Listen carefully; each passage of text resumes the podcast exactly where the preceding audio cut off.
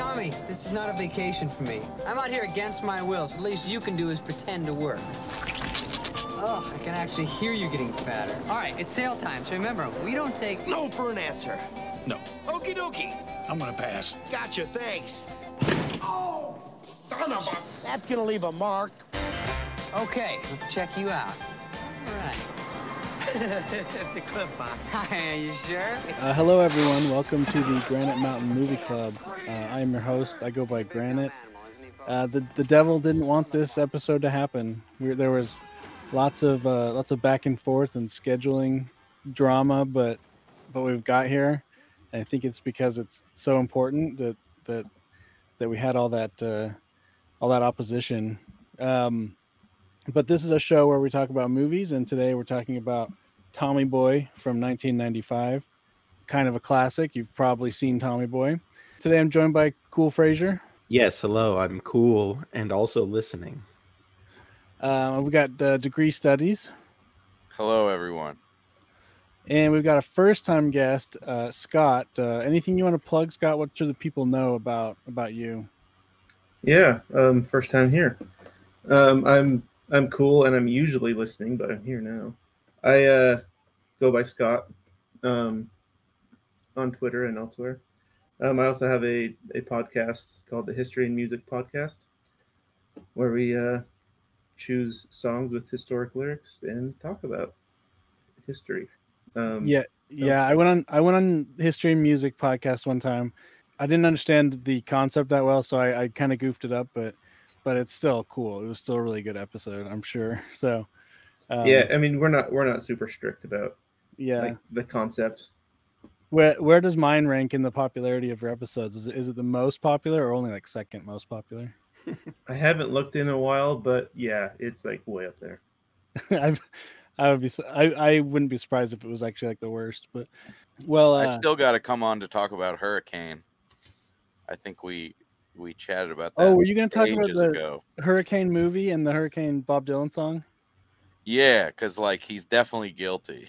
That's that's that's what I think too. Let's do it. Um, I, I haven't recorded an episode in like months now. We've been, I've been, ki- it's kind of fallen off for a bit, but uh, yeah, we'll totally have you on. Um, and I think we have some sponsors for today as well. Uh, so before we get into the movie, we, we got to, uh, you know, we got to pay the bills. Um, you know, uh, Cool Frazier's in, in charge of handling our relationships with uh, sponsors. What what do we have today? Uh, hold on. I'm sending you the uh, ad copy. Oh, the ad copy. Yeah. I'll be, I'll be narrator. Oh, you're gonna you're gonna read it. You you be Oh, host. I'll be parts, two narrator. parts, okay. Yeah, there's two parts to this ad Oh, copy wow. for some reason. This Okay. is a very picky uh, advertiser. Okay, yeah, and they they're paying they're paying big bucks, so we have to read the whole thing. Um, okay. Uh, hey, tech enthusiasts, get ready for an exciting announcement. Have you ever dreamed of diving into the world of artificial intelligence and machine learning? Well, it's time to turn those dreams into reality. Introducing Shaolin AI Bootcamp kicking off on January 29th. Elevate your tech skills, master Python, delve into advanced AI technologies, and shape the fu- your future in just 24 weeks. Whether you're a beginner or looking to advance your skills, Shaolin AI Bootcamp is designed for you. Join a community of tech enthusiasts and learn from industry experts. From foundational Python to cutting edge technologies like GPT and computer vision, each week is a step towards your future tech career. hands on projects, real world applications, and a transformative learning experience await you. This is not just a course, it's a journey to becoming a tech innovator. Sign up today and kick off your AI journey with Shaolin AI Bootcamp starting January 29th. Don't miss out on this opportunity to revolutionize your tech skills. Visit Shaolin It- AI it- Boot. It's just Shaolin.ai. oh, okay. Visit Shaolin.ai to secure your spot. Shaolin AI Bootcamp, where your tech future begins. That's good. Granite, how much is Shaolin kicking you for this? This, This uh, this- ad arrangement. I gave him a really good discount. This was only 30 grand. Oh, nice. Yeah. That's why it's so long and repetitive, I guess. I, I I assume wh- whoever that was definitely wrote it by hand. Yeah, it wasn't written by AI for sure. Mhm. Well, we have another sponsor, and um, this is I don't know if you guys have heard of this company. There, it's really it's kind of uh, it's kind of in stealth mode right now. I don't know if you guys know that term. That's like a tech term. Uh, but uh, you know, there's some scientists uh, in Scandinavia who've been working on a product called Croom. Oh, oh wait, I've heard of this. Oh, you've heard of Croom? Well, um, it's a, uh, a cutting edge lineup of uh, men's grooming products designed specifically, and wait, wait, wait for this, specifically for you. Um, For me?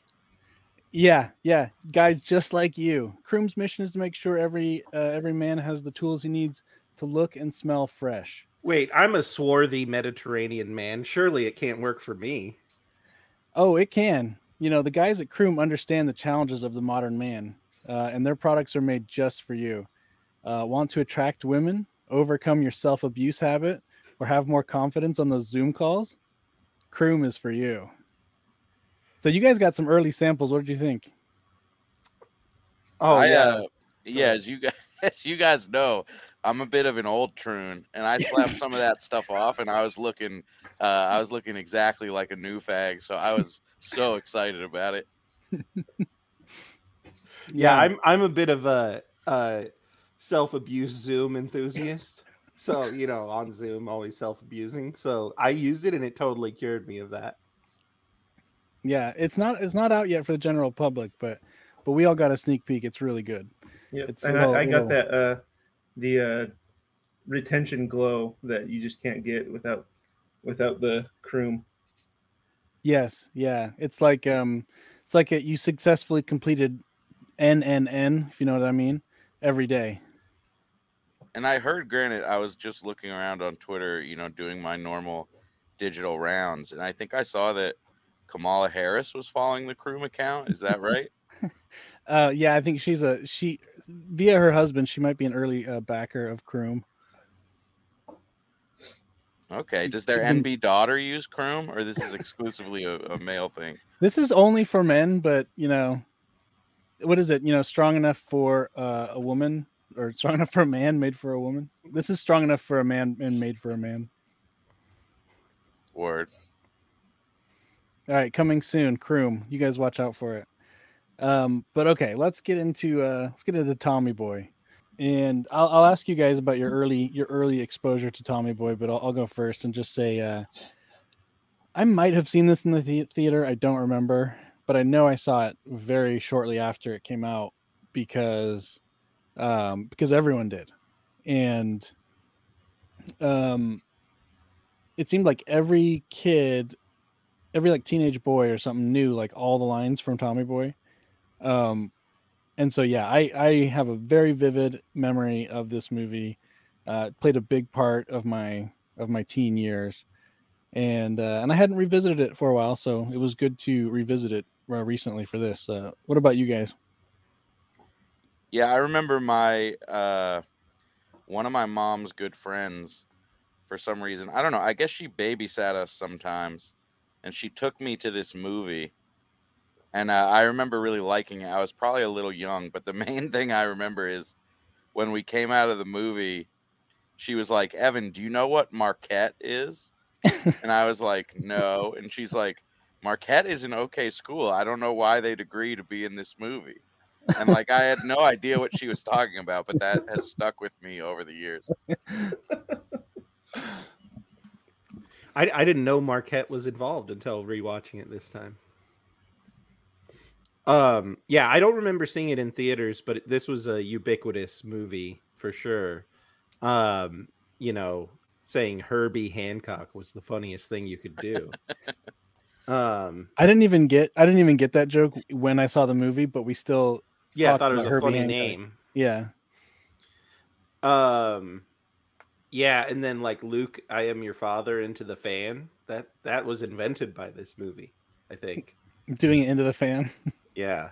Uh, but when I was a kid in my group of friends, we were all uh, the same age in the same neighborhood, and uh, the, all my friends called me Chris Green, a combination of Chris Farley and Tom Green, Oh, the two funniest people in the late '90s.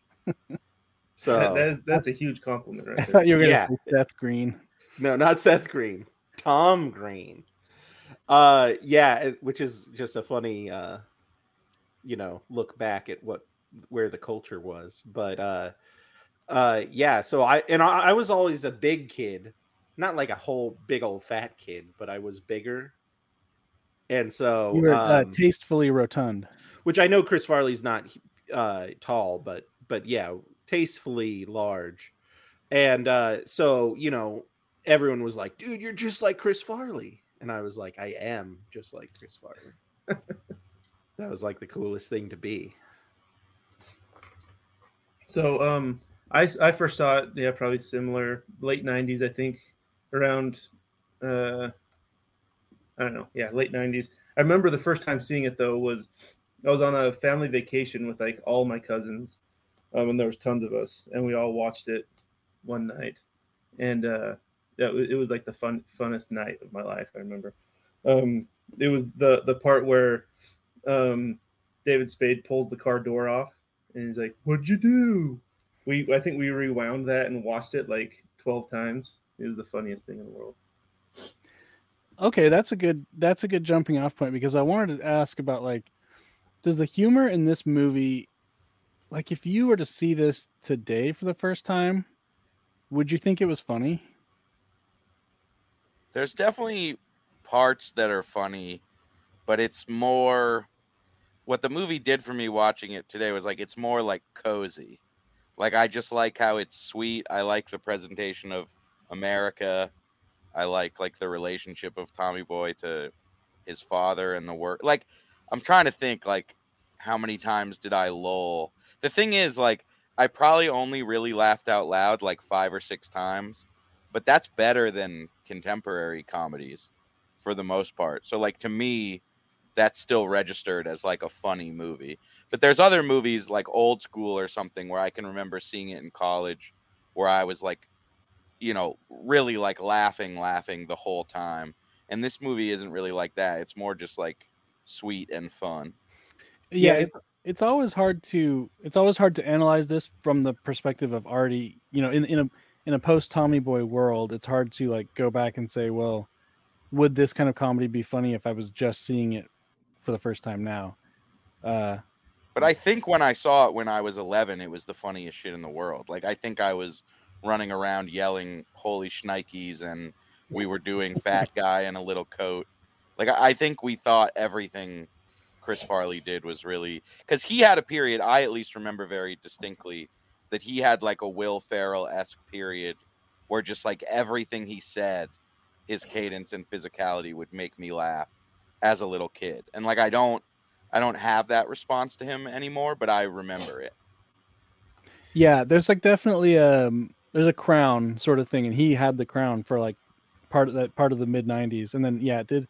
It does seem like it went to Will Ferrell. Yeah, I was um watching it and yeah, it's definitely like the parts that were the funniest thing in the world when I was a kid are definitely not the funniest thing ever anymore.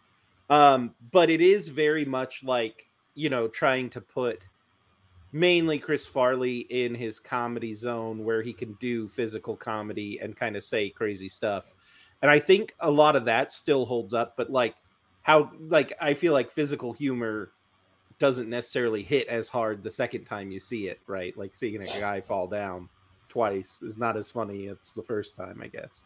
But um but I feel like there is stuff that really goes well and it's it's it's a lot of the the setup so like uh I don't know, like when they they're pretending to be uh stewardesses what is it? what's the proper term? Flight attendants Stewards, I don't know.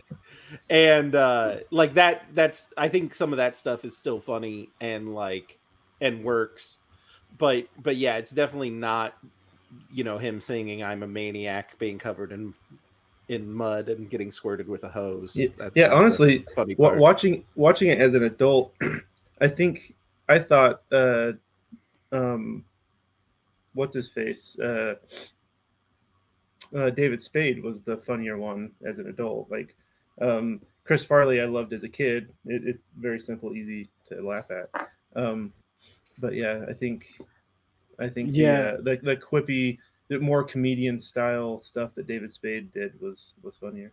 Well, and they play well together, which is, I think, kind of almost like the point of the movie in Mhm. a way. Well, yeah, that- and that's yeah, that- that's the other thing I wanted to say is that uh this the the movie doesn't never existed in a in a vacuum, right? Like you came into it knowing who Chris Farley and David Spade were. Um, even back in when it first came out, like everyone knew he was a big star, at least a TV star, and so like they knew he was like he played the whole fatty fall down thing, so you're just waiting for it. And, yeah, Yeah, I mean, there was they had uh, Farley had been on SNL for like four or five years at that point when this came out, and S and Saturday Night Live as an institution mattered a lot back then. Um, now, like, name a name a cast member. Uh, black woman. Can you guys name a cast member? I'm I can't. is Kenan Thompson still on? I think Probably. he is. I know the Oh. the weekend update that guys. It's Colin Jost and Michael Okay, Shea, right? Colin and Che. Okay, I knew those two, but yeah, I know Sh- Che. I thought Kenan. Re- I thought Kenan finally retired. He has the record as longest running. There's a gay Chinese guy. I know that. Yeah. Okay, we got we got black woman, gay Chinese guy, the kid from yeah, so all we that. got we got two. Yeah, but but back back then, we could have Oh, named. is Pete Davidson a cast member? Pete's been off for like five years, four like three or four years. Oh, I didn't know that. But back then there was like you. Back then, if we were having this conversation, we could have named like nine cast members or like ten. Oh, yeah. Like we could have named them all. Um. But yeah, it's like it's obviously like a failed institution now. But uh, The the other thing I wanted to say about it being funny is, do you guys think? I remember as a kid, just like very fat people in movies being implicitly hilarious by itself, and I don't know if that was a kid thing or it was like, I I- it makes sense to me that like kids find very fat people funny, but today are there too many fat people for that to be a viable source of comedy? Um, Probably. Yeah, I think for two yeah, two reasons. For one being that like it's now it's become like a political sort of interest group, like you know, the fat people lobby, but also uh but also yeah, there's just so many that there's like seeing Tommy Boy this is actually a good po- point to bring up Roger Ebert. He hated he hated Tommy Boy. And he put it on his like most hated list.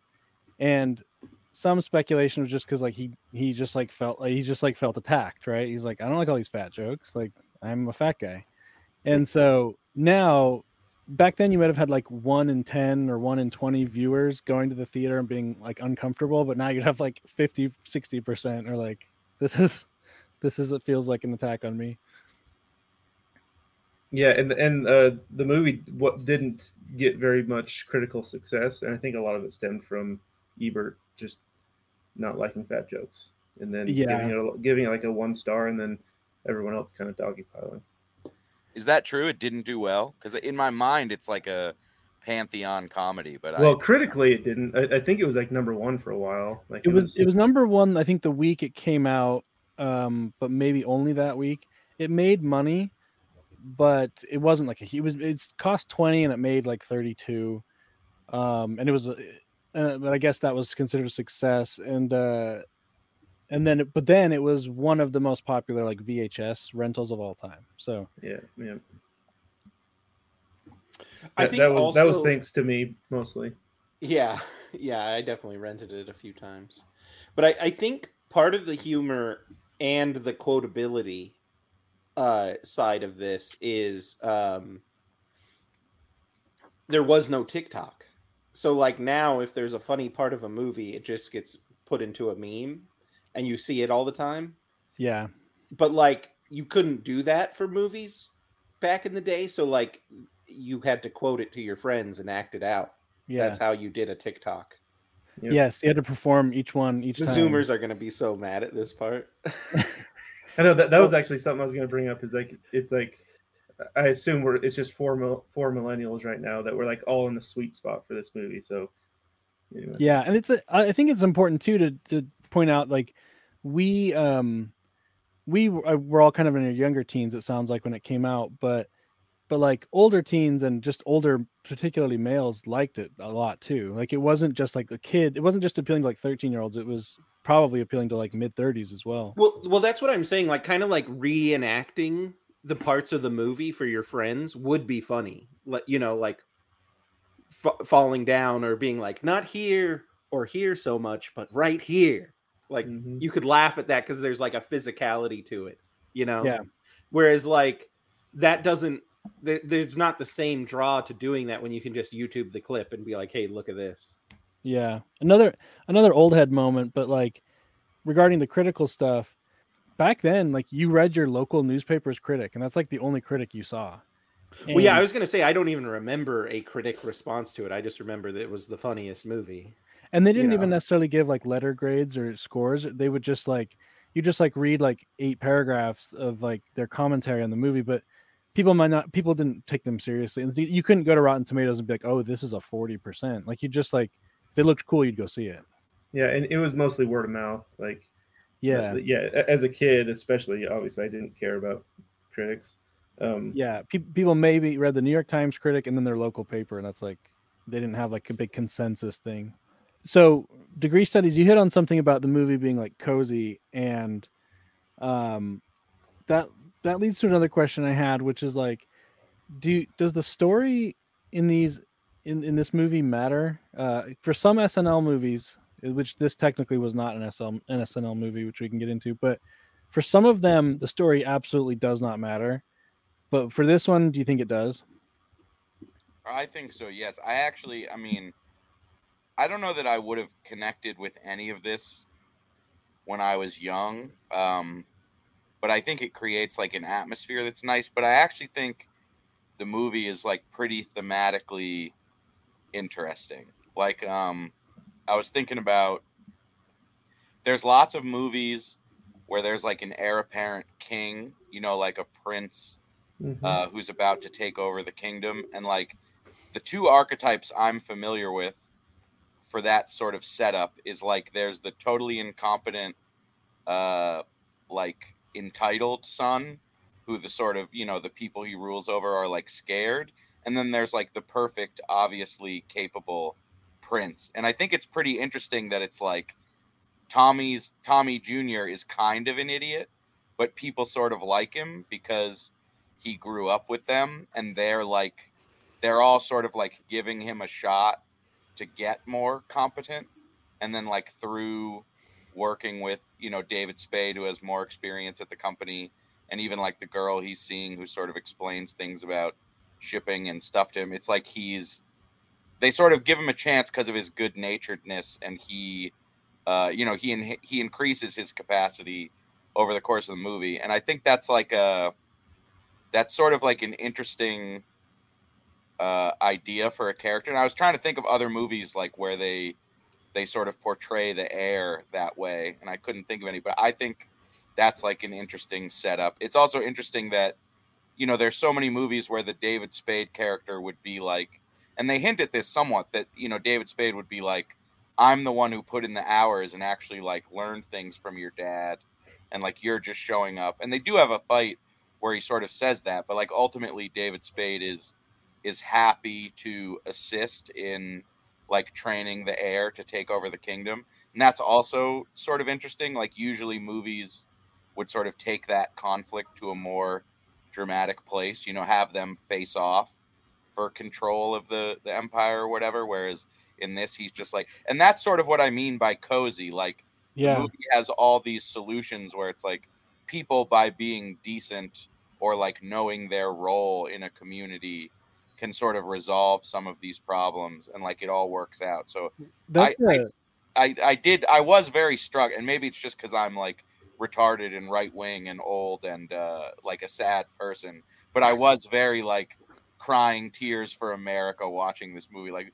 yes you could just have a small town and like some some fat idiot family can like fight for the jobs and keep them like i don't know it was like affecting Yeah. a little bit i know i'm babbling on here but Well, that point you Well- made about the power struggle, um, the initial the initial script actually there was no David Spade. It was actually just Farley and um, uh, was it Rob Lowe, And then, and Mhm. I think in the original script they were natural brothers, just the biological brothers, and there was some sort of power struggle for the company. That was the original version. for them. yeah.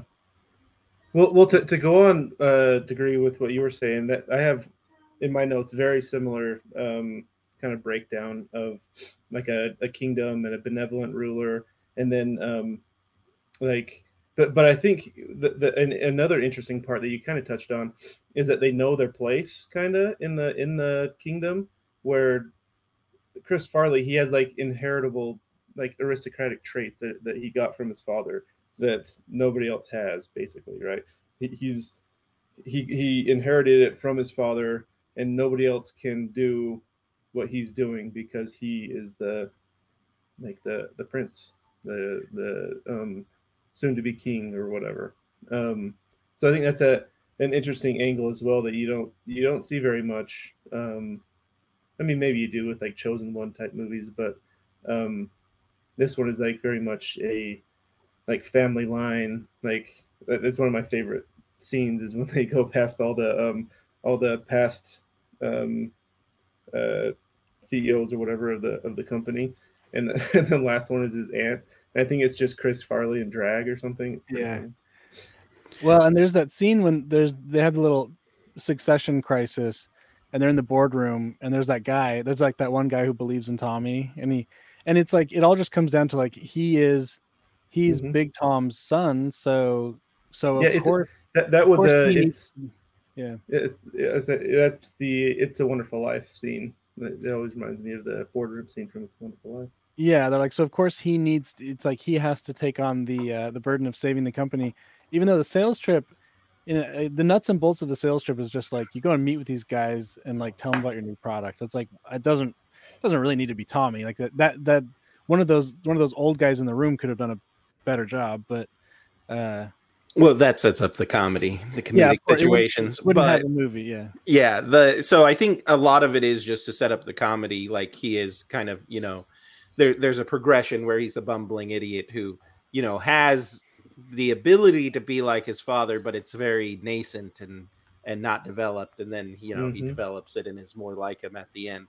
But I I saw that same thing, but I was also thinking this is kind of like the incel neat question because he's kind of like you know a loser who like isn't progressing in life although he's not necessarily shown to be like bad with women or anything like that but we've been talking a lot about uh modern dating recently with uh stuff going on. I don't know what but um uh it it kind of reminded me of like you know this is the story of like an incel who learns how to be a chad you know and and kind of has to learn how to relax and realizes he already had the ability but he wasn't applying it in the right situation.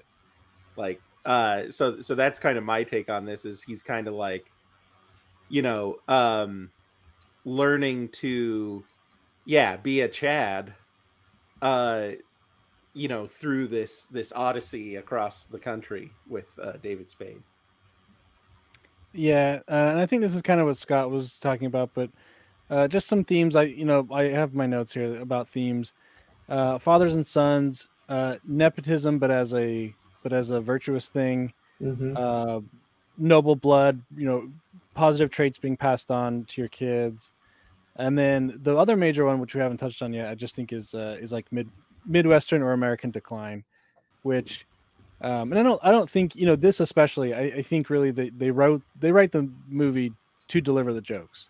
They're all setups for jokes basically, but uh, but the state of things was such that even even a comedy writer who doesn't necessarily care about like the state of the West or something, uh, had to was already you know was noticing and was aware of of the Midwest uh, in a state of decline. Well, yeah, I also think that like if you track SNL comedies over time, I just think like it is true that they're all delivery mechanisms for jokes and for these stars to give their performances, but I do think that like you can see that over the decades like the quality of the writers as literary people really goes down because I think in all these old movies even if they're schlock comedies they'd use like really evocative classic literary templates. Right, because they're like Oh. simple stories, so they'd pick Yeah. these classic stories to to kind of shovel in the the jokes. Yeah, Yeah, and I think to go back to your question, like, does the story matter? Granite, I think like, I think it does because I think this movie is very enjoyable, even when you're not laughing. And I think the reason why is because the story is compelling, even when there's not. And there's definitely like modern comedies where like, uh, like I would even even Barbie came to mind as like a movie that made me laugh at various points, but when I wasn't laughing, I was like, wait, what the fuck is going on in this retarded, like convoluted story? Like, I can't even really follow it. You know, I, I don't think they're they're good at um, embedding what they want to do in sort of a classic, appealing narrative anymore. But what do you what do you think, Granite, about the the does the story matter question? Um, so yeah, I think I, I, guess I sort of spoiled what my take on that already, but basically, uh, many SNL adjacent movies, it, it didn't necessarily matter, but in this one, it, it does. Like this, the the the story on this one makes it a lot more watchable, and and makes it watchable even when the jokes and the joke styles, which there's like a very Gen X um like layer to this which is like kind of is actually kind of off-putting. I, I really like Spade, but like he was he was in a very Gen X mode at this point, and he's still kind of like that, but he's he's evolved as well. But um, but the story, even if the jokes don't necessarily work as well, um, the story still is compelling for 90 minutes. Like it's you can still watch it and you kind of you root for him and stuff, even if they, you know it's going to happen. Yeah, and I, Well, I they, they. Sorry, go ahead.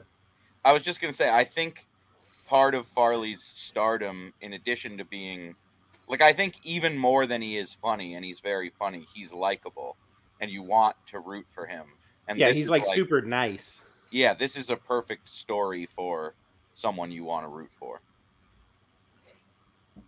Yeah, uh, what, what I was gonna say is about the uh, about this the the story being like taking a, a, a larger role than other SNL movies. I think um, some some of the making of it, like they uh they really tried to make this not an SNL movie. Like it's obviously SNL character, or not characters, but SNL um, people in it. But like, there's not like the millions of cameos from other SNL uh, cast members and stuff. Like the only one is is Dan Aykroyd, and he's not really even a cameo. He's like a, a pretty big part. He's like the villain. But um, um, yeah, I think uh, they, they tried to take this one a little bit more serious, and you, and you can feel it. Is he really the only other SNL guy? I didn't notice that. Yeah, I think so. Um, I I mean, I know Rob Lowe was on SNL a lot, but he wasn't a cast member. Yeah. Um, oh, yeah. That's interesting. I didn't realize that. Yeah, because those Yeah, other movies, yeah, they would throw give every guy like at least a you know, thirty seconds or something. Yep. But um, that being said, the, the the idea for the movie or like the the inception of it came from their uh, their time like in the hallways at Thirty Rock, like the way Chris and and uh, and the rest of the crew were were always pranking each other and making fun of each other and stuff. And Lorne Michaels really loved Chris and wanted to make a movie for him. So using his his off-screen character, which is just himself.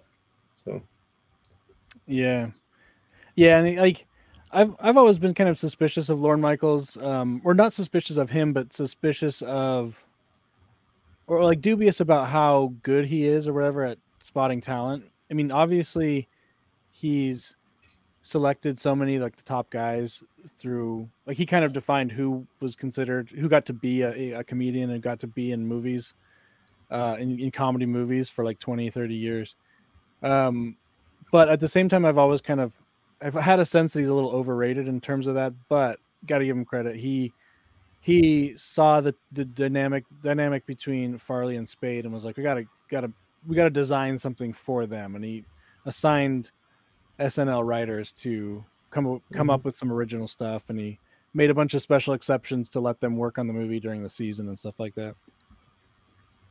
Yeah, and I I've always said like uh or I've always felt like, you know, straight man is like a very unheralded role and the way Spade does it, like we were just talking about Chris Rock's or Chris Farley's uh, likability, like David Spade's role in all these movies, not just this one, and even in SNL skits, was to sort of be like the avatar of like a dislikable little fucker, and I think like that's uh, to lean into that and do that so well. I'm sure it like did take a psychic toll on him, especially because I think off screen, you know, maybe they were somewhat similar people or like whatever. But I have I just think like he he really delivered on all those roles and like did Yeah. a great job as well. And speaking of that, I feel like after having like worked in a job now and seeing the movie, like I'm like, yeah, that's exactly how people act in meetings. Like they're just going off on like specs of something, and it's like they don't care. Like, what are you talking about that for? You just gotta schmooze them up a bit. Yeah, and, and I think the the uh, character that they were going for with him was being a a quote unquote a quote smart guy, but not actually smart. Like like he thinks he's smart, and and and Chris Farley thinks he's smart, and so in their in their little world, he's like the smart one, but he's not really that. Yeah, does does Spade's character even really help? Uh does he even really I mean he you know gives him the inspiration of the chicken wings thing, but other than that, is he anything but like discouraging? Well, Well, yeah, no, he recognizes the talent, and he's Yeah, like, that's you the gotta important- do it. thing because def- definitely another beat in this movie could be like if you're looking for conflict another beat in this movie could be david spade like trying to undermine or resisting farley achieving his potential so but like it's interesting even as they're fighting that he just sort of turns he sees him sell the waitress or whatever turn the waitress around and he just immediately is like oh i'm gonna help you unlock uh, unlock this innate ability you have. So I, I think like that ends up. I, I think you're sort of led to believe that Chris Farley couldn't have gotten there on his own.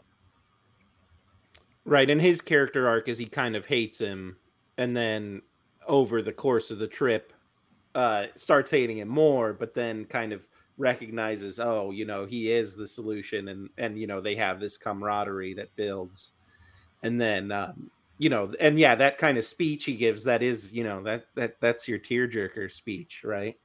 It's very like, oh wow, look at this, because he's like, you know, you've just got it naturally and you know i have to like work at it or whatever which i think is an interesting concept in in general i don't know if that's in a lot of movies or whatever but but yeah Yeah, that's Um, that's very much a real life uh, thing people have to cope with, either being naturally good at something and how you deal with that, or not being naturally good. Uh, maybe some of you guys have like worked in sales, but is Tommy actually good at sales? Like I- I always you you know there's like a thing where it's like oh if you're affable and friendly, then you should go into sales. But it seems like a lot of the best sales guys are actually just like they're actually not necessarily that friendly. They're just like persistent or whatever. But is, is Tommy good at sales? Hey, Granite, why say no when it feels so good to say yes? well, that's exactly why I'm asking because I would not buy. I, I wouldn't fall for that. Like I'd just be like, i can "Why?" take a look up a butcher Yeah, I- Yeah, I I sort of think this is a uh, retarded boomer depiction of what sales Yeah. is, and like just shake his hand maybe that worked on them. I don't know. Even the scene, I mean, I'm not holding this against the movie, but even the chicken wing scene, I was like chuckling to myself, like, I have no idea what he did. He just kept babbling. Like he didn't there there's Right. actually nothing in the text that makes it make sense for her to be like, Oh, I'm no longer in because actually what he does is he's like really open and honest about how pathetic he is to yeah. the waitress so like she feels bad but that's like not the tool he uses in the meeting but that that would work on a girl wouldn't it potentially she'd be like Uh, you're interesting like that's I- what I, I and I think it's a similar skill set. Like, but yeah, that wasn't the. I agree. Like, I was watching it. I'm like, this isn't the best like salesmanship skills he's shown off even yet. But like, uh but just the idea, you know, behind it, I was like, I was on board. But I, th- I think maybe it was supposed to be like just like a vibe shift and like he's settling in and feeling himself and not being like uptight about. he's not like trying, trying to say the right too hard. thing. He's not a try hard. Yeah, no, and- but I mean, the aspect of sales is essentially that like the customer just wants to be reassured. that you're not trying to screw them and they're getting a good deal. Mhm. And and so like really you just need to check those boxes. All the talking points you have are just a, a way to get there. Like so yeah, I mean to a certain extent it is true like like you know, it's not just if you tell them a funny joke they'll buy your product necessarily. Although maybe there are companies like that. But um that's definitely more of a boomer thing. Like you go golfing and you tell them a joke Yeah. and then th- they buy from you. I know. Yeah. Grant, I've had I've had two different cold calling jobs, and the the people who were really good at it were just like psychotic bullies, like who could Yeah. really uh, and they weren't like they weren't socially incompetent, but they weren't people who like in real life uh would they're the type of people who like if they needed to ask a family member for money and it was going to like really degrade the relationship they could do it and like not lose any sl- like they were just fine pushing someone to a really uncomfortable place and being like so are you going to give me this fucking money but that that was like selling to strangers for low dollar amounts and i i have heard from people that you know once you're once you're selling products that cost a lot of money i think it might be more schmoozing because No, yeah, it is. When, when you're not trying to fleece poor people out of their money, it's it's much more like, yeah, you're you're just kind of building relationships. Degree studies. It, it sounds like you're practicing for Christmas. Are you gonna give me that money? Are You gonna give it to me? yeah absolutely got to make my yearly calls Is there anyone who can play Tommy now? lizzo Yeah, Lizzo. that is like not out of the Oh, bounds of possibility Oh, they would do it. I wouldn't. like I wouldn't put it past Lizzie them. girl Oh, remaking these movies. I mean, who's physically funny? They Yeah, it has to be super physical. Tommy Boy starring Jenna Ortega. and it, it sort of seems like too i don't know if this ended with kevin james or something but there was often like you were talking about the crown like the funny guy crown which i think exists but there's also often like canonical funny fat guys though maybe Yeah. that's over but like if you think in american history there's often like the top fat funny guy um, but i don't know who that is right now I guess it's well, Bert I mean, Kreischer. Is that Oh, his it, it, it might actually. but he's Yeah. on he's on the juice now he got Oh yeah, he got too skinny. Is he on Ozempic? Oh, I guess done it would something. be Stavros Halkias. Oh, Oh, stop! no. Yeah, that would be awful. But but yeah, Fraser, you said you're Um, a med. Why can't you pronounce a Greek name? I was doing it ironically. Okay, okay. But yeah, maybe it's Tim Dillon. oh maybe it funny. is. Yeah. He- He's gay though. So the crowd, the crowd audience will never relate to him like they would Peter uh, Chris Farley. Yeah, and Tim Dillon's sort of dark. Like Yeah, he's like a shadow not super likable. no, who's the one guy who got kicked off of SNL? Shane Gillis. Oh, Shane- Shane yeah. Gillis is it. That's he it would right be there. the Tommy boy. He's Is he- Is he fat enough? He could Yeah. add some weight, but I've I think he would be the new Tommy boy. Yeah, I would Shane actually watch Gillis's that. role in this. Eh, Shane's a little, he's a little lower energy though, and he's uh, I found another role for him in this movie. It's that guy on the loading dock who's always mean to Tommy. Yeah, He looks just kind like of that look guy. like him. He's a little meaner and more critical. That, that's how you could do it because Tommy lost his virginity to his daughter. You say it's his son or grandson. Oh yeah, there you go. I, I say we greenlight this. Let's do it. Shane Gillis's people hit us up. We've got the script. Well, I think we know people who know Shane, so there we go. Let's do it. Um, do we want to talk about the girlfriends slash wives? Um, yeah, sure. I'll, before we do, I'll say that um, I was listening to, uh, I think it was Rob Lowe's appearance on Rogan, and he said that when Bo Derek came to set, she showed up with a shaved head, Mhm. and that was not, you know, that was not the plan. She was supposed to come with long hair, but apparently she had this husband who was very controlling and possessive, and he thought, well, if I shave her head or make her shave her head right before the movie because like he hadn't let her work for like 10 years or something like that and they, this was kind of coming out of retirement for her and so he i guess he thought if he messed up her messed up her hair that um, they would like not want her in the movie anymore or something or that or that the other like that, you know the other men in the cast wouldn't be attracted to her anymore or something. Yeah, Yeah, now that you that. say that, I, eh. I I do remember people like my parents being like, "Oh, Bo Derek is back." Um, yeah, and and uh, apparently the like the first, the first thing she did on set, like the first thing she filmed was the bikini scene. Um, so knowing that story is kind of funny. That she was, from what it sounds like, she was uh trying to be convinced not How- to do it by her husband, and then immediately gets in a bikini. How old was she? Mm, good question. I'm gonna look I mean, apparently she was in her prime like 20 years earlier in like the 70s when she was like in the whole when when Chris says she's a 10, she was in a big movie called 10 or something like that where she She Yeah. was 39 years old. Oh, she does. She looks older than 39 in the movie. Yeah, she does, but like I that makes me wonder like how old is like Margot Robbie or whatever? Aren't they like mid 30s? Isn't she like 33 or 35 or something? She's 33. Okay. Um, and then you, yeah, you wanted to talk about the wives and girlfriends. So the other thing about Bo Derek, I thought was really funny at the end when she immediately just moves on to the Zalinsky guy. and she doesn't have to uh, apparently she's not in trouble at all. It's all pinned on Rob Lowe. Yeah, Mhm. eternal woman moment. Yeah, I remember. I'm not going to be able to repeat it, but one of the moments that made me laugh out loud is when Zalinsky is dictating the note to send to Rob Lowe. He's, Oh he's yeah. like, "Send him a bottle of bubbly, tough break, kid. Put put the ice on your nuts or whatever." Yeah, this is for your nuts. like yeah. so good. Yeah, Dan Aykroyd is actually good in it.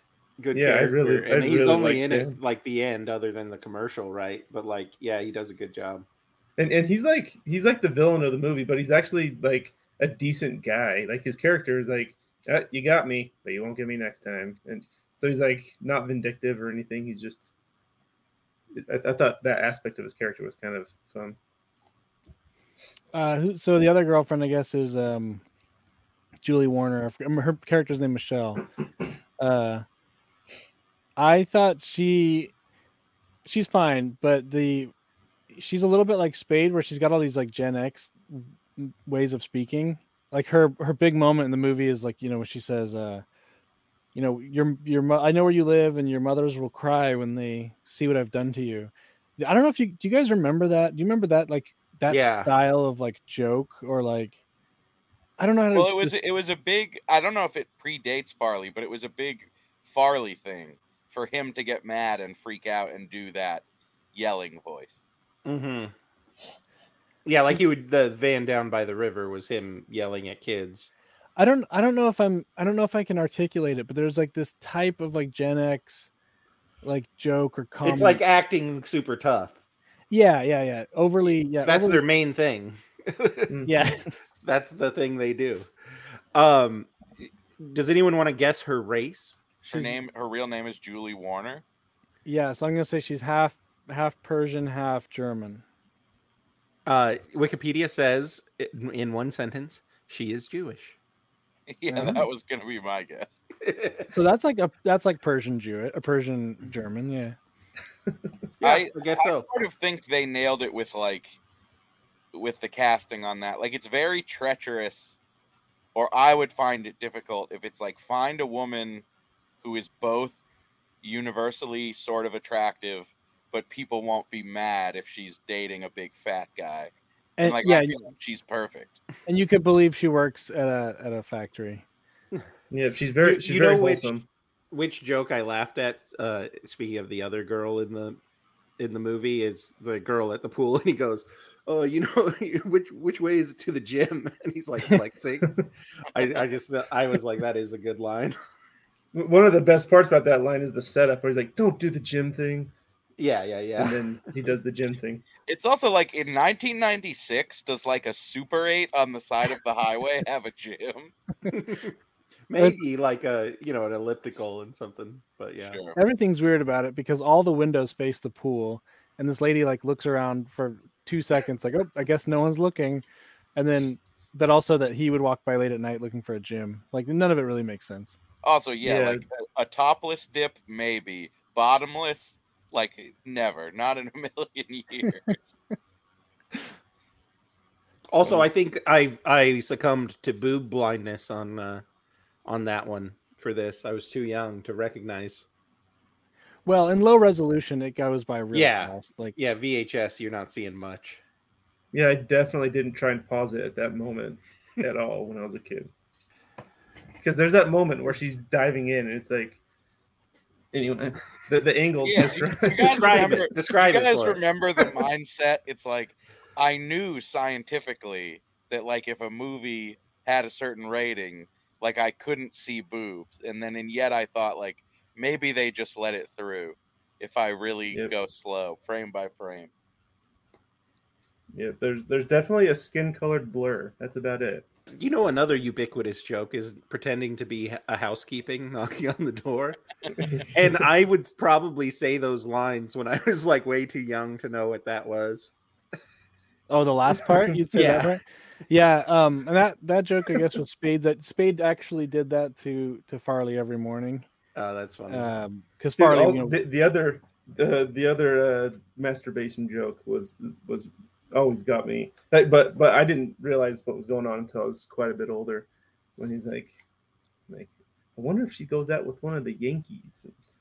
Um, like, what's your favorite uh, little rascal? Is it Alfalfa or is it Spanky?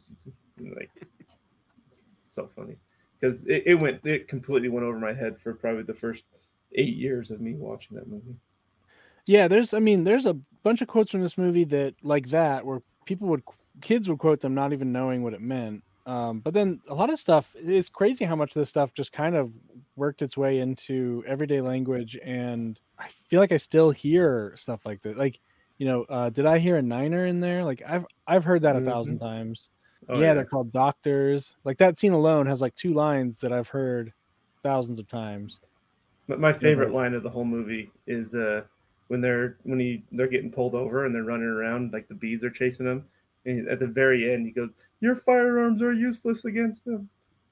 Yeah, I've heard that The one a bunch best of times. I've heard the thick candy shell. You know, it's funny too because uh Spade is like the unlikable guy, I guess, in the movie, but he gets a lot of the lines that people that people sort of modeled their dumb, sarcastic Gen X personality after his character. hmm That makes sense because uh, Uh, yeah. because Tommy's way more genuine and doesn't have the sarcasm. Yeah, brother brothers got a hug. I've heard that one a bunch of times. Mhm. Oh yeah, I would I would say that not even remembering what it was from. Exactly. That's a lot of these. Say to people, brothers don't shake, brothers got a hug.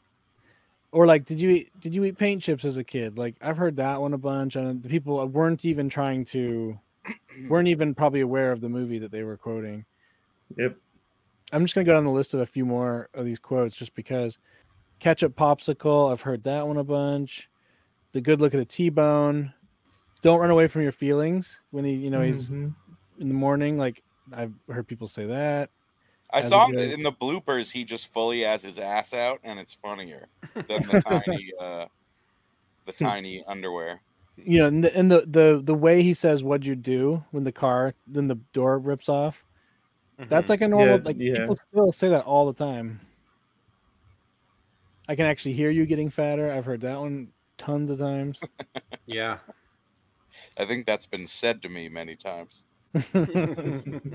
Um, Crazy how many. Is there any move any movies modern like, last 10, 15 years that turned out like that many little quotes that people still Well, use? I, I don't know if it's within 15, but Anchorman is kind of um, Mhm. yeah. that's how. That's probably more like twenty, I think. But You, you don't remember the from that uh, Timothy Timothée Chalamet movie? Everyone saying that line. yeah, are people still? Well, people I mean- quoting- yeah. yeah. We need I mean, they- desert they- power. Yeah, I we need around- desert power. I walk around saying that. I am the Kwisatz Haderach. You To, to be that fair, one. they don't really make comedies anymore. I don't know if they've made one in like ten years. Yeah, Netflix has picked up a little bit of that slack. They've done a few of these like 90s style, 90s style comedies, but it's not the same. Oh, I do try to work in uh, the America Ferrera "What It's Like to Be a Woman" speech into my everyday life when whenever I can. yeah, I'm that's al- not, I quote the female Ghostbusters jokes. Oh, female Ghostbusters reminds me that Farley was slated to do Ghostbusters three. He was. They Oh, were gonna. dang. They were gonna re, not like relaunch it, but like just they were gonna do a sequel, a third, and Farley and I don't know if Spade was gonna be involved, but Farley and some of those guys were gonna be in it. Well, I mean, he was at the height of his powers. Who knows what he would have gone on to do? You know, Yeah. Well, he was Shrek. he, was supposed to Shrek, which which totally revolutionized animation. That's what made 2D go away. Yeah, yeah, it's not and like Shrek, they- Shrek, it's sad because he like th- just based on not like you study his his life or whatever, and there's lots of people that talk about how sad he how sad his life was. But um, Shrek, it kind of uh, Shrek is kind of him, right? Like he's Mhm. it's it, it's kind of like the, the whole Tommy Boy was. It, it's very biographical of of him, and but but Shrek is kind of a maybe obviously a cartoonish depiction of of an someone that feels like an outsider, big ugly guy, but everyone loves. Yeah, and they it's not like he was just gonna be Shrek. They had basically recorded almost the whole movie. Um, Mhm. Yeah, with him, and then they they they tried to get his brother to come in and finish it. And his brother just didn't want to do it. So they so we got the what we did what we got with uh what's his name Mike Myers. The Scottish version. So they should what they should have added with- Mike Myers in this uh, after the fact. After he died, they should have put Mike Myers and Tommy. Yeah, they should have found a way to work him in. Mhm. So what what was with like the repeating theme of like guarantees being bad? Like what was that all about? Like, I 'cause- did 'cause it think that was a another moment where the writing it's like it's funny because you know when he's selling that guy what he's what he's trying to say is like anybody can just put a fake guarantee on the box but like he never states it clearly. He he is just like babbling and the guy's like okay i changed my mind. But yeah i don't i don't i think i think they're trying to say uh if if i want to give them more credit than is maybe deserved uh, it's maybe about like the quality of people over like formal meeting some formal requirement like they're saying like okay these bigger businesses can have some like technical check that they pass and put a certification but like you know us you know the sullivan family so like you should trust that more. We're quality That- I mean, That- for sure but like it, because it came up in like the wedding when he when his dad pitched the guy at the wedding and then the when he finally makes his first sale and then also with Zalinsky. That it, it's Yeah. just kind of odd Do the Callahans have some sort of aversion to guarantees? Like, like, like it- just it- put the freaking guarantee on there like people like yeah, it. if it's just a matter of putting it on a box, like why didn't they just put it on the box? because Like, you can take a know. poop in a box and slap a guarantee on. yeah, but I don't get it. I don't. I don't get. You why don't that- get that? I know I get it, but I, I don't get why that makes like guarantees not good.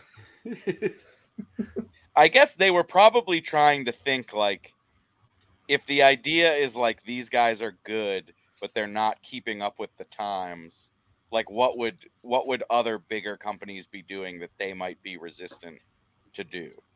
Uh and maybe that was what they came up with. I don't know.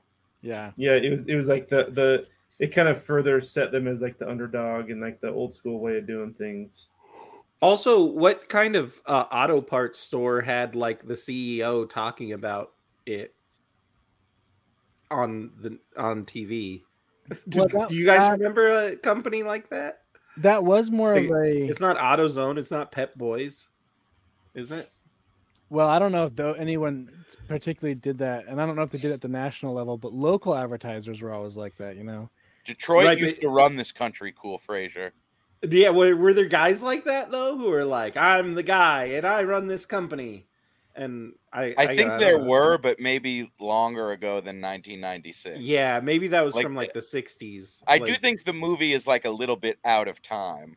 Like Yeah. it, it's pretending to be in the 90s, but it's really about like the Yeah. 70s or something. Well, yeah, because you like you look at the, all the sales pitches he makes. He's going into like these mom and pop uh, auto pot, parts stores and stuff, and the guys have like these rich mahogany desks and like like it's like very much 80s 90s or pre 90s 80s, 80s yeah. 70s whatever um businessman chic type of thing where they're, Well, they're those- very Those guys, thankfully, were still running things back then. yeah. I mean, it's cool. I, I actually really like that part of it. I thought it was it was pretty cool to, to have uh, Yeah, I like when they go to that. businessmen that cared about that cared about their their offices that way. I like when they go to that guy who's got the like that fat gut and he's just kind of weird and he's like, "I'm sorry to hear about your your old man, Tommy." Um, and I was just thinking, we got to get those guys back in power. We we need to make room for them again. Very fat positive. Well, it's a Midwest movie. mm-hmm. Also, a lot of yelling at children. Yeah. The uh the original title of the movie was uh Billy the Billy the Third, a Midwestern. Really? Yeah, which they dropped. Lorne Michaels wanted them to drop it because Billy Madison was being produced at the same time. Mm. I actually like that title, but um, Tommy Boy sells better. Mhm. I think it's a pretty good I- title somehow. Yeah. Well, had, had, was that? I mean, I'd never a Midwestern. Like calling something a Midwestern is kind of clever. Like I don't know if anyone had done that. Maybe they had. right. We need to bring it back. We're gonna do a movie marathon, all midwesterns. What what other midwesterns are there? Fargo. Fargo. Yeah. I don't know. That's it. There- There's got to be other ones. That A 70 simple, show. a simple plan. Oh yeah, Simple Plan's great. I plan to cover that. Isn't that a band? That's where they got their name. Oh. Yeah, oh. I think. Maybe. The, oh, maybe We should do us- Newfound Glory, the movie. That probably is a movie. Oh. I don't know. I'm just making that up, but it probably is. If you, I don't know if you guys noticed that Farley's undershirts are often longer than his shirts. Oh yeah. What's, And they're all and they're always like all ruffled up and all messed up. yeah? Was that some sort of style in the '90s? I don't remember that Well, one. Well, 90s if was you all look- about if you look wearing at two it- shirts. Oh yeah, layering. And uh, if you look at any of his um, appearances on on like the late shows or, or whatever, he's always super unkempt that way, where you can just Yeah, Yeah, I sort of assumed it was just that he's so physical that all his undershirts always come untucked. Yeah, Mine are always coming untucked. And do Yeah, they hang physical. below your outer shirt? If I'm physical. that's why we've also got another sponsor, which is the Duluth Trading Company, and they have those like Long untuckable tail ones. tee. Yeah, I buy 'em. And Do I you like. think Duluth and Croom are ever are ever going to be direct competitors, or you think their market segments are distinct enough that? Oh, there's Croom has an exclusive partnership deal with with uh, Duluth to distribute. Well, they have that meme, you know, it's like Netflix and chill, but it's Duluth and Croom. yeah, Duluth and Croom.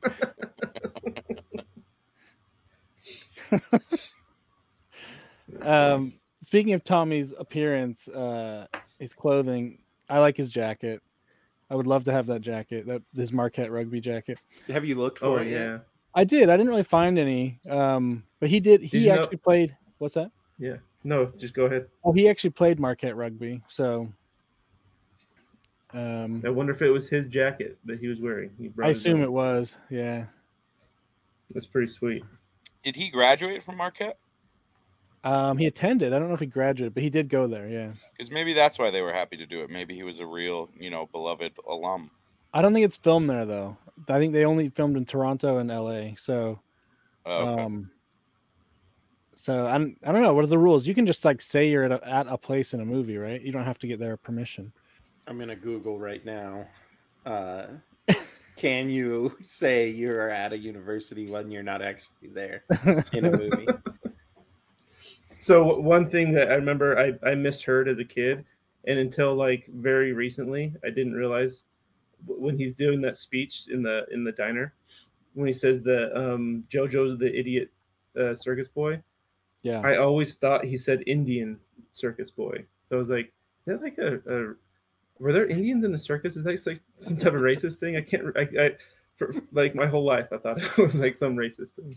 Is this uh, is this the best road trip movie? I'm gonna say no because there's so many, but I don't have a better one in mind. Let me think. Hmm, road trip movies. There's a lot of There's road trip road trip. Road trip? Your road trip? Oh brother, where art thou? Is that a road trip movie? Yeah. It's Odyssey. a it's a it's a quest movie, but it's not like a Like I'm thinking like because part of the Yeah, part of what be in a makes this car. movie but what what makes this movie so great is the the music.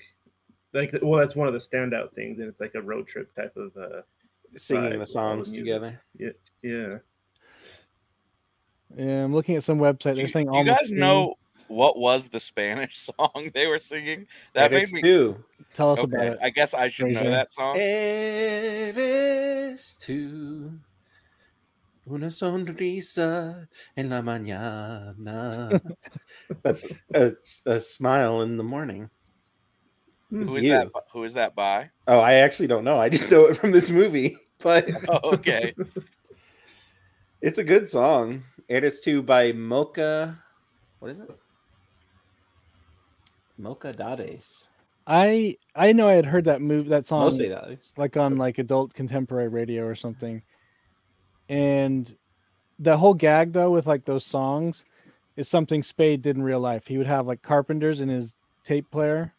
So when people came in his car, he would be blasting that uh as like a as a bit, I guess. that was like me in high school. I uh drove my dad's like '95 F-150, and the tape deck had Simon and Garfunkel stuck in it. So I, all I had was Let's one go. side, one side of the Simon and Garfunkel uh, tape. It was it was actually pretty awesome. What songs were on it? Um, there was uh like Mrs. Robinson. I think I think it was actually like a best of one of their best of tapes. So Yeah. like all those all their good ones. So, granted, I'm I'm briefly googling best road trip movies, and uh, Midnight Run comes up. Okay. Dumb yeah. and Dumb and Dumber. Um, Dumb and Dumber's good. That, that that's a good road trip movie. the Muppet movie. Oh, and National Lampoon's Vacation. These are some good Mhm. ones. Yeah.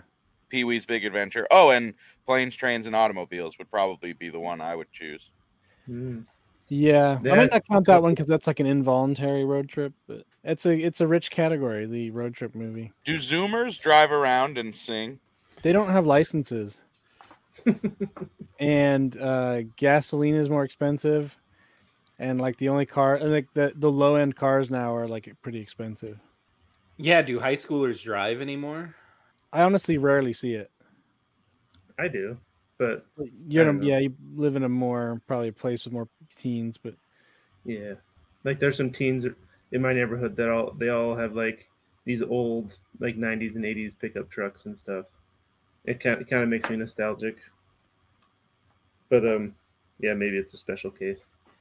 I do think it's way down. I mean, there's obviously going to be some, but I think the idea of it being a teenager and driving around. Also, the big thing is phones. Like, car was freedom for us, and it's. Uh, I saw a survey. A lot of teens would much rather have a phone than a car. Well, yeah, I think I think for our generation, it took till like thirty to realize the whole planet was just one big prison, and I think younger people know that by the time they're like ten. Right. Prison planet.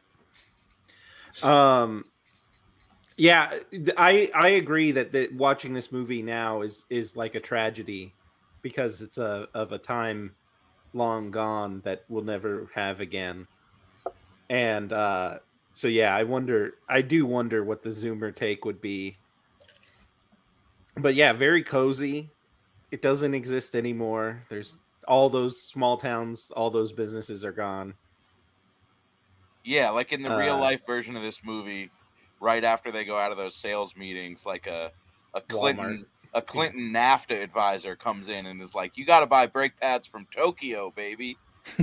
yeah, these brake pads are not right or whatever. Yeah, I was thinking as well. After the after Tommy saves the plant, it like ends up closing six months later anyway. Yeah, because China sold Chinese brake so, so pads. s- speaking of it being a tragedy, I think um, I like to break down movies based like their plot points and like the inciting incident and like the lock-in and stuff.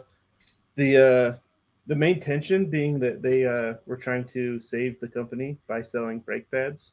Um, it actually was a tragedy because they failed in the end, and and all the stuff that they did to save it was all just third act tension stuff. So. Uh, yeah, it technically was it was a tragedy because they because they failed. My buddy got um, a word in uh, what's it called? Um, Urban Dictionary, fatletic, where you're fat but also athletic. Oh, that I yeah, feel like- definitely fits. Pe- people love that still. I've seen TikToks of fat people dancing and stuff, but like they're good at it, you know. No, it's very satisfying. We had a couple real fat kids in our high school who were great athletes, and like for some reason that was so much more fun than just like a really in shape guy being a great athlete. Oh yeah, my, my high school was like fifteen percent Polynesian, and that's like all of them. They're like Mm. super big, and uh, many of them overweight, but they're like the best athletes in the school. Love to do little Michael Jackson dances. Yep, Is that a sure. Polynesian thing? They love just hip hop and, and Just black like- culture. Any of those like fast foot movements that like that like Farley could do. Oh yeah. Um, Is he like comically fat enough? Like, would people be like, "Oh wow, people were so skinny in the '90s because Chris Farley was hilariously fat"? well, I had a I had a a one of the bigger tweets I've had in a while, just joking that uh, Brian Dennehy and uh, Farley were considered comically large back then, and they're like not they don't look that big. Yeah, They Yeah, don't. yeah. and I, I, do saw, I saw like, that tweet today, and was offended. he is. I think people knew even at the time that Chris Farley was like a handsome fat guy, but at the time he was so fat that it that it like didn't come up. Whereas like now, I think people really would just be like, "Look at this overweight handsome guy." Well, he supposedly got chicks IRL, but yeah, he carried a lot of weight in the jowl region, which some fat people don't. Right? Yeah, he was a fat guy, and this is like this is slowly happening to me, so I'm super aware of it. Where like when they would close up on his face, his features are just bunched in the middle of like this giant flesh watermelon, and like there's something very comical about that. Yeah. Well, Spade even said Farley says, uh, "Does this jacket make me look fat?" And Spade says, "No, your face does." But yeah, I saw like when he was like running with like a- at the the school in the like first scene. I'm like, yeah, I guess he's not that fat. Dude, the, one of my favorite parts is when the guy cowers. when he's Oh yeah, yeah. So that was good. Uh, on SNL, he did like ice skating, and he was pretty good. He could like skate on Mhm. one skate. Oh, and the the dance with uh what's his face? The Chippendale thing Chippendale thing. that yeah. Bob Odenkirk hates. Uh, Mhm. Wait, why does Bob Odenkirk hate it? He just a felt like it was like making fun of. It was like crossing a line. Like it was, it was uh, too humiliating. He thought it was mean. Which was like know, act- that's weird because he Mean to looks- Farley? It kind of looks Yeah. great. Like Yeah, it's like amazing. Well, the thing too, so Odenkirk was a he was like a writer at Mhm. SNL at the time, like, and I think he probably knew which Farley, Right. Farley, Farley- actually was sensitive about it. Yeah, he kinda. actually like the a lot of what he was doing was like to overcompensate for the fact that he was ashamed. So Yeah. Right, that's a thing that happens. Yeah, and, and That makes what what's sad? Speaking of his weight, was like after this movie, and then he he, he really ballooned up. He he lost, or he kind of went off the rails even more. Obviously, like Mhm. we kind of know his his story after leaving SNL and and stuff. But um, yeah, there's there's moments where you see him, and he is just like gotten huge comparatively to uh, Tommy Boy. yeah, he got he got a lot bigger, and uh, people would note that his you know skin was like gray and stuff. It was uh, rough. Oh yeah, he wasn't just eating.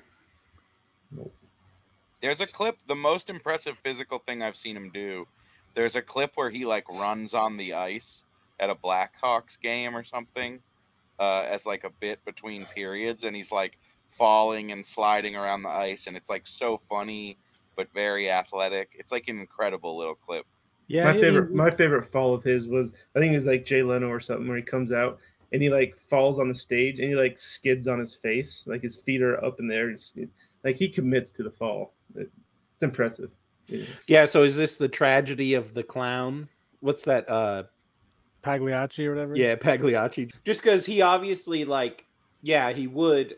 He had a sad core, and he would overcompensate by trying to make everyone else happy, but then he supplement that with like cocaine and whatever he was doing. yeah and, and I'll be honest like watching some of the some of his appearances on on uh like being interviewed and stuff it was hard to watch I had to turn him off because he was like Hmm. you could tell he's trying so hard to be likable, and like he's playing this this really dumb character.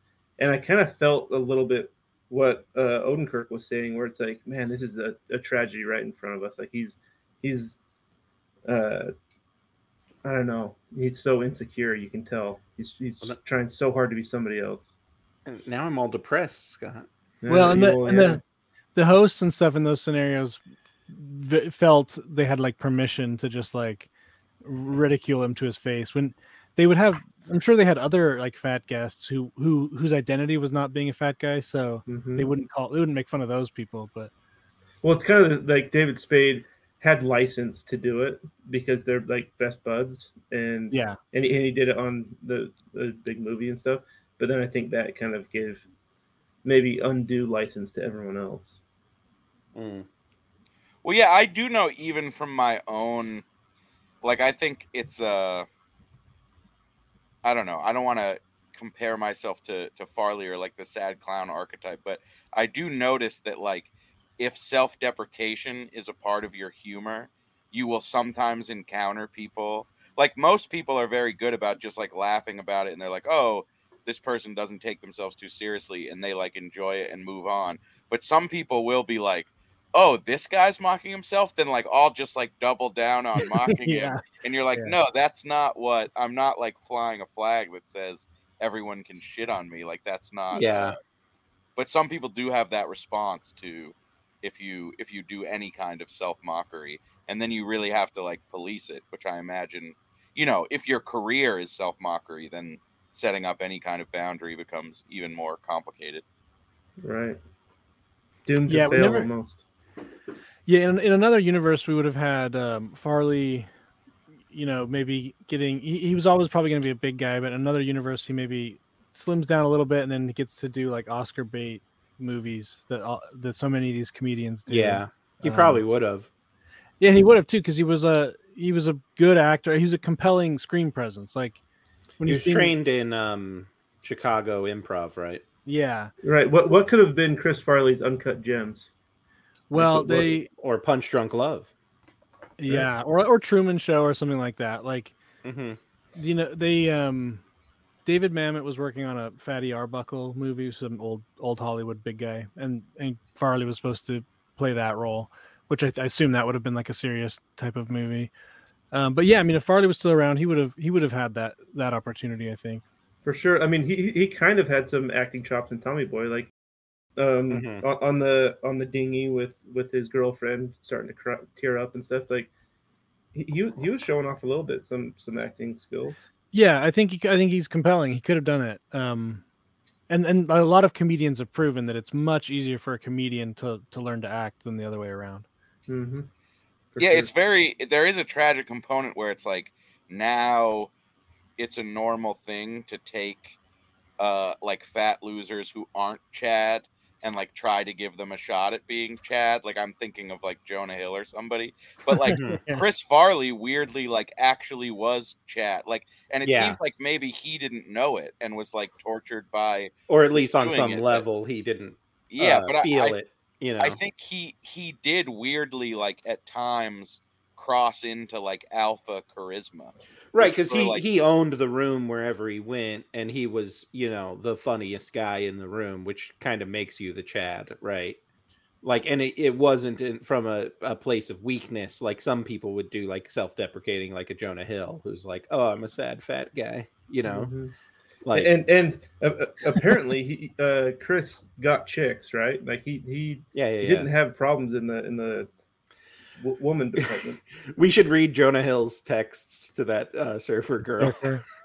well, I will say there's a caveat in getting chicks when you're famous, which is that That's true. w- Sure. they'll let you do it when you're a celebrity. They'll let you do it. Um, No, but he's charming. He's, Yeah, he- he, could he could have gotten women in a normal setting too. Yeah. No, and that's the, uh, back to my incel point. Like, I kind of want the the incel losers who we're friends with. You guys know who you are. Um, I I want them to watch this and be like, look, if you just learn how to be not a stick in the mud and not like a lameo who's like always on his phone listening to emo rap. uh like you can go and talk to girls and like charm them and get them it doesn't matter what you look like Yeah, Like, Yeah, but these people don't want to be helped, Fraser. no, mean, I know it's very weird because like there, you know, there's the hormones, the microplastics that's like taking away their gender. You know, I don't know what they're doing, sen- but sensitive, anyway, sensitive young men need to be working on their pratfalls. Yeah, they need to they need to perfect the the cartwheel. well, like the I think one of the things he did that was funny was the crashing of the cars. Like I, I don't know, like, like I feel like there's there's like I don't know, like you can move beyond your looks. Like you know who would- is the new Chris Farley is uh one egg white, eggy. Although he might be, is he dead? Is it or is he still around? No, he's Uh, still he's still kicking. Yeah. Where's he at? I haven't seen him. I, I don't have like a status Uh-huh. update. I just know he's He's not kicking. dead. All right. Well, that no, that's instructive though. It's like if you are a certain way, you, you need to find a thing or things to to do and to to talk about or something. Like you need to be out there doing a thing. Yeah, yeah. So all you incel loser freaks listening right now, Which is most of the audience, I think. yeah, go watch this movie and learn how to get chicks. The first thing you need to do is order some croom. The second thing you need to do Is get is that long tail Duluth. study the con- the canon of Chris Farley. Yeah, everything changes once that croom hits. Pheromone infused, right? Uh, yeah, they've got testosterone. It's in the it's in the cream, Perfect. so it's absorbed topically absorbed testosterone. Um, all right, I'm gonna hit a. I'm gonna hit some just uh, did you know factoid stuff. Um, it was shot during the SNL season, which I think they normally don't do, and so Farley and Spade would have to be in New York from like Wednesday to Saturday or something like that for all the rehearsals and the show, and then they would get on a private plane that was apparently kind of small, go back to Toronto, and you know film on Sunday and Monday and Tuesday or something like that, and then go back.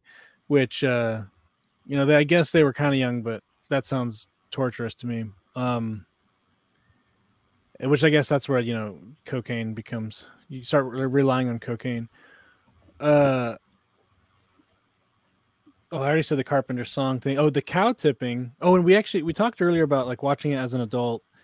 You might appreciate like Spade's performance more, but I also appreciate Rob Lowe's performance. He's funny too. He's yeah, just hundred percent. he's just not doing like a funny character, but he's he's funny in how like uh how how evil he is. Um, cow tipping was his idea, and the the people making the movie, like director or whatever, didn't even know what it was. He had to explain it to them. Yeah, I, we tried to do it earth. once. Me and my group of friends.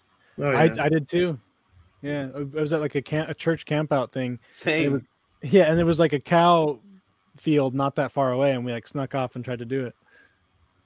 yeah, I that was the night I don't know Adam if- fell in the fire. I don't know if this was adult propaganda, but I feel like some adult told me that like the cows have to be shot, like they can't get up or something. That's not true, right?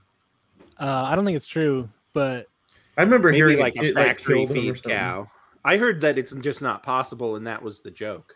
yeah, it's not possible because aren't they like what twenty five hundred pounds or something? Yeah, like you can't tip them, so you just run and you, then they chase you. like you try to tip them, they wake up and they chase you off.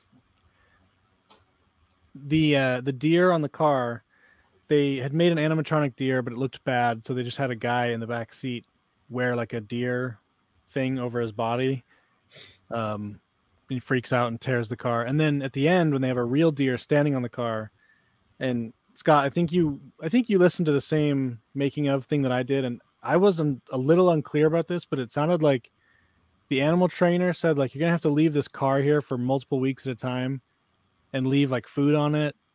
And at one day, the deer will feel comfortable walking on top of the car, and that's when you get your shot. I, I don't know exactly how they did that, how they timed it, but um, that's what they did. I didn't hear that one. And then um, some more stuff about Farley. He started Second City in Chicago the same day as Colbert. He also uh, died at the same age as Belushi. John yeah. Belushi. 33. Uh, Farley's cousin is the CEO of Ford Motor Company, and Farley's dad was like an oil executive too. And Farley's dad was even he was significantly larger than Farley himself. He, was, he was, and he was Big Tom Farley. Yeah. Right? Well, that's a weird thing too. Some of the, a lot of the movie is vaguely kind of like Tommy or uh, like Chris's real life. Yeah, I mean it's Midwest. It's uh, dad in like a kind of a at least adjacent auto industry thing. Um, anyway, yeah, Yeah. he worked for his for his dad after college for a bit. Yeah, and I don't know if this was just like drug addict cope or something, but allegedly one one of Farley's relapses was a result was on opening night of Black Sheep because he hated the movie so much. Right. And his family tried to get him to not do uh, Beverly Hills Ninja Oh, really? Why? Why what was the reason for that? because it was bad. It was just Oh. a dumb movie. It was, it was just I like the movie stupid. though. Yeah, I mean, yeah, I actually think that movie holds up better, almost. yeah, that's better than Black Sheep probably. Yeah. Um, the car was a 1967 Plymouth Satellite GTX badged. I looked up uh auction history. They sell for about like 19, 20,000. Like Oh. in mint condition. wow. In cher- man. cherry condition. Yeah. Maybe I need to check that out. Well, I looked I looked up uh there was there was like one or two that went up to like 60,000, but I don't know what it was about them, but It's probably the car from Tommy Boy. yeah, probably. The uh you know in the airplane when Spade is like doing the goofy reading of the flight instructions or whatever. yeah. Oh yeah. I couldn't I couldn't help but think that's just like how Southwest is normally now. that's like what airline that's how that's how they behave now anyway. So Except for he, uh, he called him uh, said, "What was it? If you can't buckle a, a seatbelt, he's gonna come hit you with a tack hammer because you are a retard."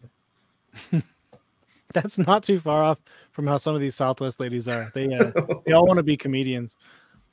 I need to fly more, I guess. Um okay, that's like all my stuff. Anyone else got anything? If they recast it, I think they should put Zazie Beetz as the love interest.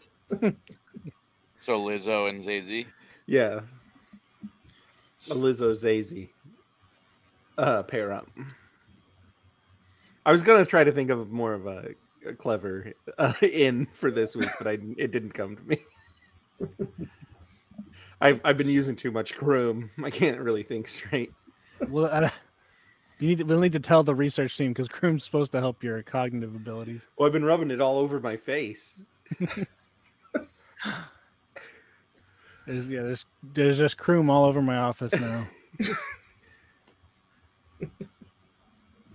this stuff gets everywhere. I got it stuck in my keyboard. So, what is your guys' favorite uh, um, little rascal? Oh, I thought you were gonna say flavor of Croom. no, what, what's your favorite little rascal? Flavor. Alfalfa or? I mean, you're not supposed to eat it, right? I haven't eaten it. Mine I is like- I like horchata. Yeah, mine is barbecue. Barbecue Croom.